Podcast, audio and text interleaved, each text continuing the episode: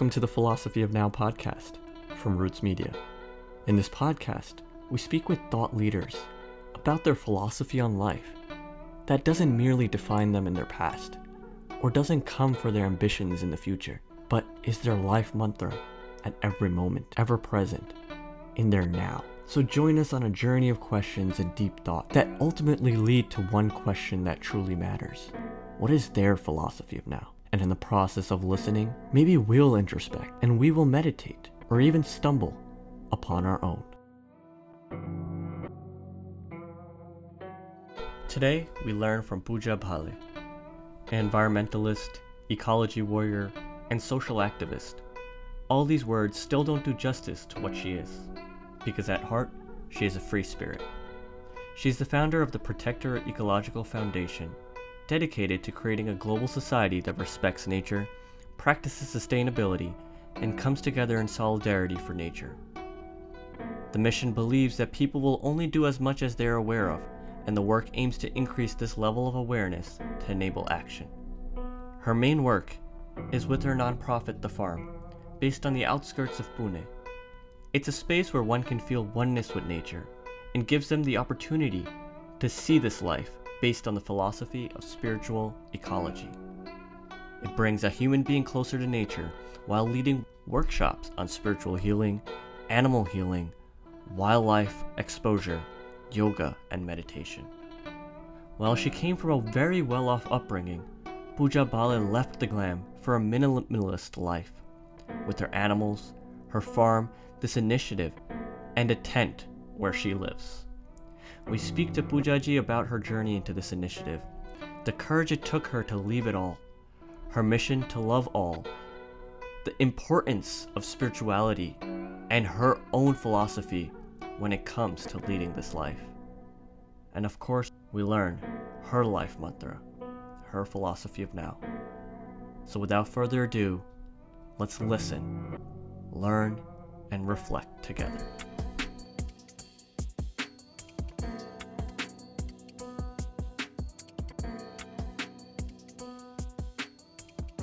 So, thank you for joining me on the Philosophy of Now podcast. Thank you for having me between scheduling different time zones and actually arriving now to do this together.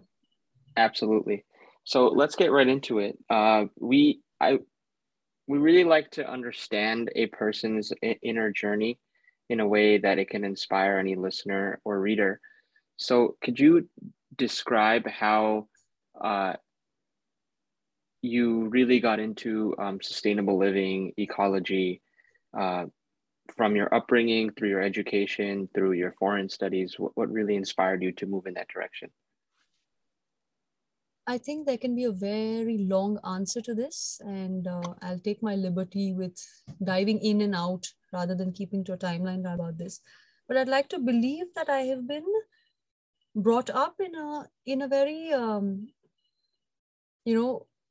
I come from a privileged family where we kids have been given the best life possible. You know, our parents have shown us the world. We are all internationally traveled as siblings, not just for studies later, but, you know, there was always at least one international holiday growing up. There was cars in the house and so on. So, you know, there was never a case of we had to live in a frugal manner at all.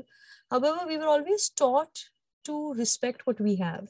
You know, so throughout the summer, I think our mom spent a lot of time telling us that we will pick up our own plates, which in an Indian setup, when you have people at your beck and call to bring you everything, is not something necessarily taught, to be honest. You know, to the Western world, this might be what, you know, you don't pick your own dish up and you don't wash your own plates. But in India, it's so easy to slip into complacency.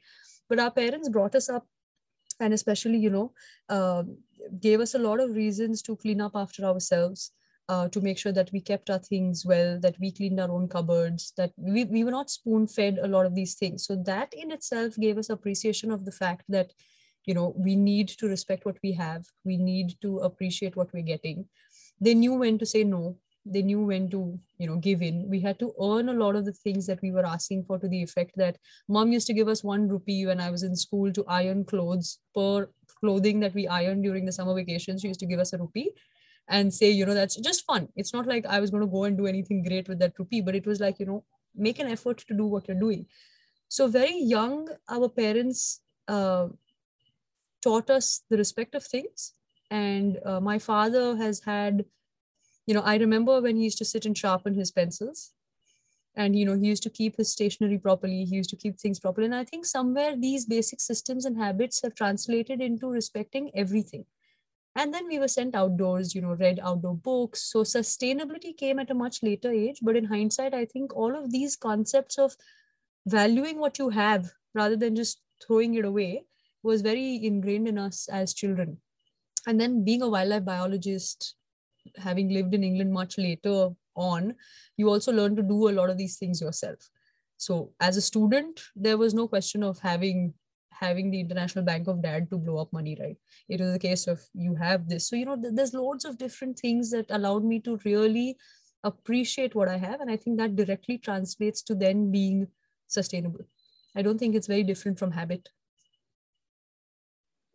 That's very rare when someone comes from a privileged background to have an upbringing or a collection of habits that exemplify an approach of minimalism to a certain extent, where you don't really, you appreciate what you have and you don't indulge in overconsumption. So now that's like the, I guess, scientific or lifestyle approach that you were brought up in. Where did the spirituality come into the picture? Was it from an upbringing? Was it from an exposure of your own? Because you could take as long as you want to describe this, because knowing you, your entire intention and approach really has that at the core. So could you describe where that came from and how you water it? So honestly, I usually answer this in hindsight, but then again, knowing you and knowing where you're coming from, rather than going in the fact that I have had a spiritual understanding only recently in the last decade or so, I would like to actually believe that even growing up, I was a very different kid. You know, I was always like, I'd give you a fun story. So I have a younger sibling. I have a younger brother and an older sister. And my younger brother and I are very, very close. Like, we are close even today, and we were close growing up. And I remember that mom sent us to these Malkham and rope classes, you know, gymnastics, Desi gymnastics sort of classes. And, you know, she sent us to gymnastics classes. And they told us for the recruitment to get into the class, they said that we have to do a flip on the ground. Okay. And my brother went and he checked the mattress properly, if it's soft, and he's 4 years younger than me. And I must've been just about 7 odd. So he checked the mattress. He said, okay, now this is soft, you know, I can do the tumble here. And I just kind of went on the ground and just like did a tumble in the mud. So I was never this, you know, I was always this extremely wild, extremely free-spirited, extremely true child as well. I didn't shy away from speaking my heart and mind. I never shied away from being different. I was always extremely different from girls my age. I preferred playing G.I. Joes as opposed to, you know, dolls or, you know, playing house. I was always the one climbing trees, getting scraped. I used to proudly show my scars. And I think this, in hindsight, when you look at it, is what spirituality is, right? Being able to live your own truth despite being outcasted. So even as a kid, I know I've always been different. As a teenager, when you come to your trouble years, it was hard. It was hard because I used to get a lot of male appreciation, but I was never your classic girl who would paint her nails. And, you know, well, like when I went to freshman year at college, like when I went to 11th grade, which is freshman year for us here, I went in my younger brother's Raw Is War WWF t-shirt, and all the other girls, you know, had put makeup up for the first time, had shown up. And I was just like, and my friends are like, aaj toh you would wear something different, yaar. At least today you'll get hilarious. Ready. I remember this so well. You know, so it was later when it became difficult, because being different is not necessarily the easiest thing, right? You know that you're always apart from everything you see around you. So first it was simple things like this, that I was a tomboy, I was brought a different way, I had different thoughts. Like I would be the person, you know, after our 10th standard, everyone went to watch a movie. I packed my little bag and went to the forest. And everyone was like, you know, where did she go? Like the first thing I wanted to do when I was out of school was I need to go to tigers. I need to go into the wild. You know, first holiday I had. So all of these things, I think, are based in spirituality to a large extent, because I had, I think, nothing ever stopped me from, you know, doing what my heart calls me to do. And to me, spirituality at best is that being able to embody your highest truth, irrespective of what judgment you're going to get. It's really not about sitting in meditation, you know, sitting like I struggle. I am emotionally unstable many days of the month, even now. So I've realized that spirituality is about being able to face that, being able to accept that this is how I am. This is my truth. This is what I want to do every day of my life. And I think that's where that journey is. It's not necessarily something that's, it's got words now. You know, I can use big words like transcendental and meditative and, you know, yogini. Abhi ye seekh hai in the last decade. I didn't know them, but I was always really doing that, I think, to some extent. Yeah, it's very interesting how some people's journey is one where they had even no idea or intuition about certain things, and someone comes to them and explains it to them, and now they're like, wait, maybe I should consider a lifestyle like this. And then there's another kind of journey like yours where you just have natural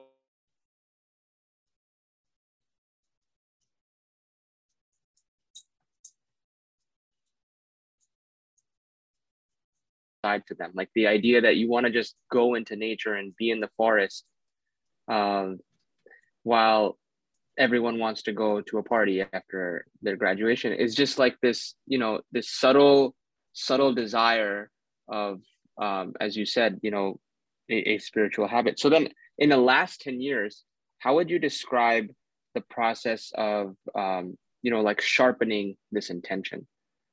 If it came later in your life, like what exposure, reading, person, group of friends, whatever it may be, how did this, you know, intention or newfound interest sharpen your work? You know, there's a very beautiful saying, Raghav, that goes, people change for two reasons. Either their hearts have been broken or their minds have been opened. And I think I was a classic teenager. I don't remember who said that. You know, I had a broken heart. You know, I was in love with someone. It was not the most conducive of relationships. It was a hard, toxic relationship when I look back at it. And I also came from a family that had its fair share of, you know, anger, fair share of parental fights and so on. So I think somewhere these things do impact you to a large extent. How much ever we know we want to brave on and be courageous, they have a massive impact. And my first desire to seek help came from the fact that I had a broken heart.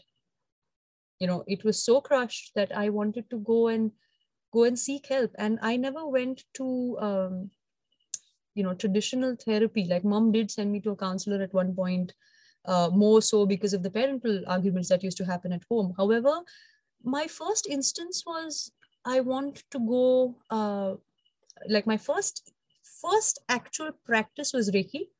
I went and did a level 1 Reiki course, and then the floodgates just opened. You know, the moment, you know, your vibe attracts your tribe, they say, right? The moment I got into one kind of spiritual practice, so to say, the floodgates just opened from everything from Reiki practice to Vipassana to, you know, pranic healing. When the student is ready, the masters appear. And the next part of that, which people don't know, is when the student is truly ready, the masters disappear. You know, and that's where I think I am to a large extent, that, you know, right now I don't feel like seeking guidance from anyone or anything. I want to do this on my own, as opposed to about 8 or 9 years ago, I was in every course I could take. I was in every, you know, session that I could handle. I used to go to all these places, to these gurus, read a lot. Nowadays, I don't do as much of that. Nowadays, I want to sit and witness and observe. I don't feel like going and asking someone for that support. So I think, you know, a lot of this is a lot of juggle with how, like you said, how you sharpen it, or for me, more than sharpening it is how much you understand. And I think age plays a huge role, right? It keeps throwing curveballs at your life. You learn to respond differently. And that is the biggest teaching of spirituality. the old Pooja who was a teenager, if somebody spoke to me wrongly, I'd throw a punch at their face. People don't believe I was as violent as I was as a teenager. You know, there's so much anger, and I feel that anger come up many times now. I even have it, you know, if things are going out of control, I lose it, I flip out. So it's not like I am this, you know, Guruji business who'll sit with her hands folded and everything is calm. Man, shit can hit the roof for me so often. And that's where the spiritual sharpening happens, that how can I respond to this differently the next time? What is this doing to me today? How can I come back to this? That understanding of, you know, how can I keep, you know, changing this pattern that limits me is really the true learning, I think, to a large extent. Yeah. And living on a farm, I get that every day. Like today I've been breaking houses, for example. My staff, like, you know, the organization staff is finally getting renovated houses after a decade. So it's a Herculean task. Like, it's colossal, because they don't have homes to live in. The sky is overcast. Everything's broken down, and I have 5 days to rebuild it. But when you stand there, and the fact that you can stand in the eye of the storm and, you know, still be able to see the light at the end of the tunnel, you realize that the light is not where you want to get. The tunnel is the fun. You know, I think this is what I've learned every day. Yeah, it's quite beautiful what you said about the master as well. But, you know, it's so often easy to kid yourself into thinking that a spiritual practice or a contemplative worldview is one that uses maybe esoteric verbiage and exclusivist definitions and such. But it's almost like the day-to-day understanding of where my suffering lies and how, you know, addressing it and slowly turning my eyes inward to eradicate that suffering in the most menial little tasks or responsibilities of daily life. That's really where the crux of the work happens. It's not, you know, it's not as maybe grandiose of a, you know, like lecture or experience all the time.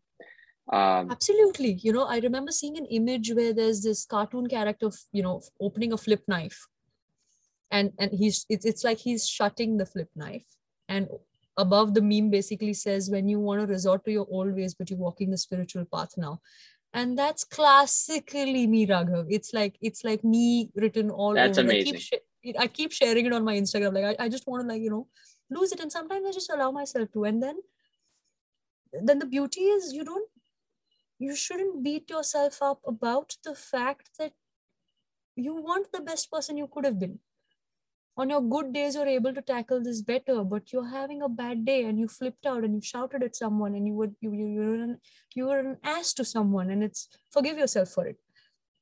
I've struggled with that one, Raghav, very honestly. You know, I am my biggest critic. I'm very hard on myself. So, you know, all these little things where you realize, you know what, it's okay, Pooj.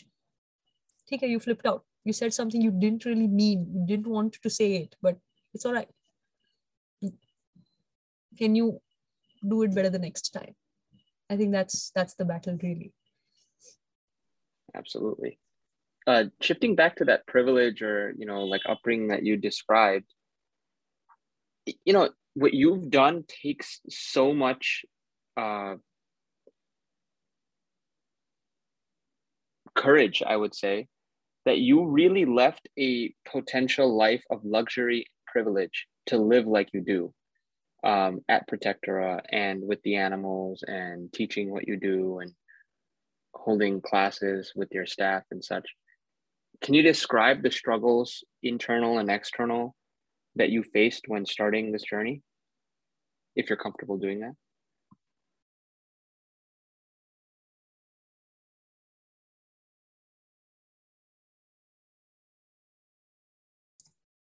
that? Honestly, a lot of people ask me this question even when they visit the farm. And I live in this tent on a farm.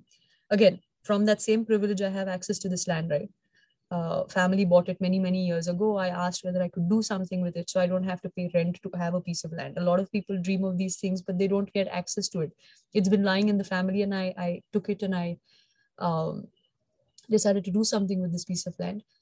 a lot of people ask me this question as to how was that shift, you know, from an extremely opulent, very, very materialistic life for a, you know, a certain part of my life, especially in my marriage, where, you know, my husband wanted to shower me with a lot of gifts. And I enjoyed it at one point also, but to then shift from that and up it and just come and live in a tent. A lot of people ask me, how was that shift? And for me, my answer is always the same, and it's never changed. I've never had a sliver of a doubt, Raghav. I say, please ask me how I lived in the city for 30 years. My struggle was there. I've always been meant to live like this. I am happiest living like this. I have always, and you know, a Guruji of mine, a friend of mine who recently left his body, always told me, he's like, you are meant to live in a forest, Pooja. That's where your home is. Your past spiritual self has been in such deep sadhana that coming to the forest and living with animals is the most natural thing, you know, which is why you've always run to it. You've never ever wanted to be in a city. So the shift has not been hard for me at all. What's been harder is actually, you know, simple things like if I'm leaving, you know, true courage is letting go of all your inheritance. Sentences like that. Oh, but then I'm still sitting on daddy's land. No, I've still got the privilege of the fact that it's family money that I'm actually really sitting on. Then my dad is not in the most, you know, he's a builder, he's in real estate. So his business is not necessarily ethical on most days, like all real estate businesses are. Then how can I use something that he's giving me? How am I going to take something that family has given me and, you know, do something out of it? So that struggle in the early days was very real. Because I felt hypocritical. I felt like I was taking family money and making a big no. I literally inherited, like it's not written off to me. It's still owned by family. I work on it. And tomorrow, if my family tells me, leave this piece of land, I will. Because I don't want to lay any ownership on it. But that struggle was really probably my deepest struggle, Raghav, that, you know, how can I disagree with the way my family lives and still use what they only give me? Am I not being such a hypocrite? Until somewhere, maybe I've come to terms with it. Maybe I've shut my eyes to it. I don't know. On days that are hard, I still battle with this one. But I think about it that, you know, it was lying around the piece of land. I've taken something and done something wonderful out of it, opened it up to people. It's touching people's lives. My parents are happy that I do something with it. And I've taken one piece of my family's karmic pie and I'm fixing it. You know, I'm doing some karmic offset for our generational curses to some extent. And this sharpening, this is understanding by reading. These big words have come now. I've always been doing it. Going off in a little bit more specific direction, you do a lot of work, not only with animals and, you know, the ecosystems at your sanctuary, but leading seminars, classes on healing, you know, spiritual perspective, and specifically on the philosophy of Sant Kabir. So when in teaching those, particularly the latter, what's a gem or something you've taken out as a, maybe an aphorism or some part of his life that you find completely applicable to yours and you actively try to relate it or build it? So my understanding of Sant Kabir is very limited. You know, though we run this distance learning course, which is how you and I have met on Sant Kabir's teachings, my role on that course is not really Kabir's work as much as how applicable it is to our life, because it can seem lofty, right? Philosophy can be very unattainable in a daily life. How do you take it and bring it to your everyday story? So I am far, I mean, you asked me to tell you one doha of Kabir, I probably won't be able to off the top of my head. I'd need my notes. So that's how limited my knowledge of Kabir, the man or the saint, is. However, the essence of what from that course we try to, you know, discuss with our participants or any other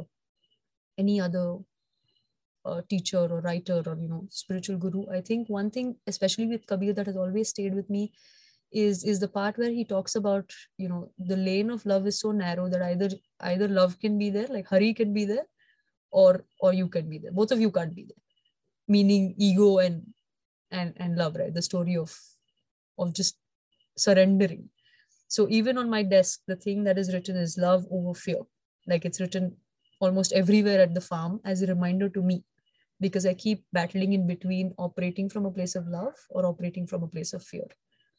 And on the days that I'm emotionally unstable and on the days that I struggle, I'm operating from a place of fear that things will not pan out. That, you know, when we were breaking down these staff houses, for example, because it's just happening, I've been so scared for the last 3 days as to how are we going to do this? This is huge. I know that in the next couple of days, my shift will happen where it will come from a place of, you know, this is all going to pan out now. However, it's crippling. It's dysfunctional, that fear. And I think one of those things I've learned, and the Hanuman Chalisa is something that's very close to me, not as a religious scripture, but as a very, very powerful teaching. And in that, there is this particular, you know, sab sukh lahe tumhari sharna, tum rakshak kahu ko darna, says all joy is in surrender. When there is such divine guidance, what is to be scared of? So for me, it's and that is the purpose of my life. And that is something I've learned from a lot of my regressions, a lot of my inner work that I do, that I have been put on this planet, in this body, in this situation, basically to operate from a place of love every day of my life.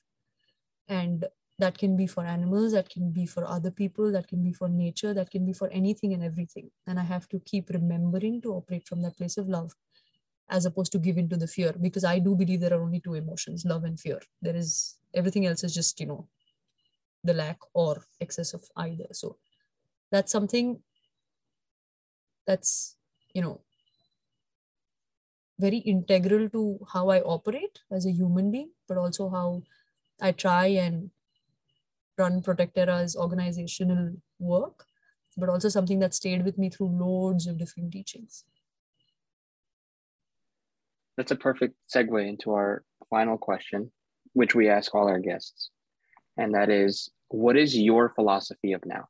Something you feel really is your navigational lens every day, towards your vision, towards your work, towards your relationships, and something that if people hear, it could potentially impact their drive as well. I think it's live your life impressing yourself. I want to wake up and look in the mirror and be impressed with who I am for myself. And that, because people are going to judge you anyway. You know, you will always be the villain in someone else's story. There will always be someone jiske liye aap villain ho. If you spend too much time worrying about, because really our fear comes from how people perceive us, you know, that's, or what people are going to say about us, and what the world will think, and how will I operate when I'm, you know, going back to where our conversation started, that being different is not necessarily easy. However, nobody is really the same, is it? Everybody is different. And you know, Jiddu Krishnamurti said, when you go to a forest, you don't spend time looking at the forest and saying, oh, this tree is tall and this is short and this is bent and this is not. Why do you do that to people? You go and appreciate a forest as it is. And I think that comes into my daily life every day to remind myself that I want to wake up and look in the mirror and impress myself to the best of my ability. And that's a very tall order, because I'm extremely critical of myself, which is where I think my struggle is, you know, because I just don't appreciate myself as much as I should, I think, to some extent. But yes, I think the one thing that I would love for our listeners and anybody I speak to is, you know, people are going to judge you anyway. You live your life impressing yourself, not impressing others. And if you can't impress yourself, can you really impress others? So. Beautiful. Great way to conclude. Thank you for your time and being on the podcast with us. We appreciate, you know, not only you as a friend and a person, but as a inspiration. Thank you. It's always wonderful to share challenges more than success stories. Thank you for a beautiful opportunity. And I look forward to connecting more and more. Absolutely.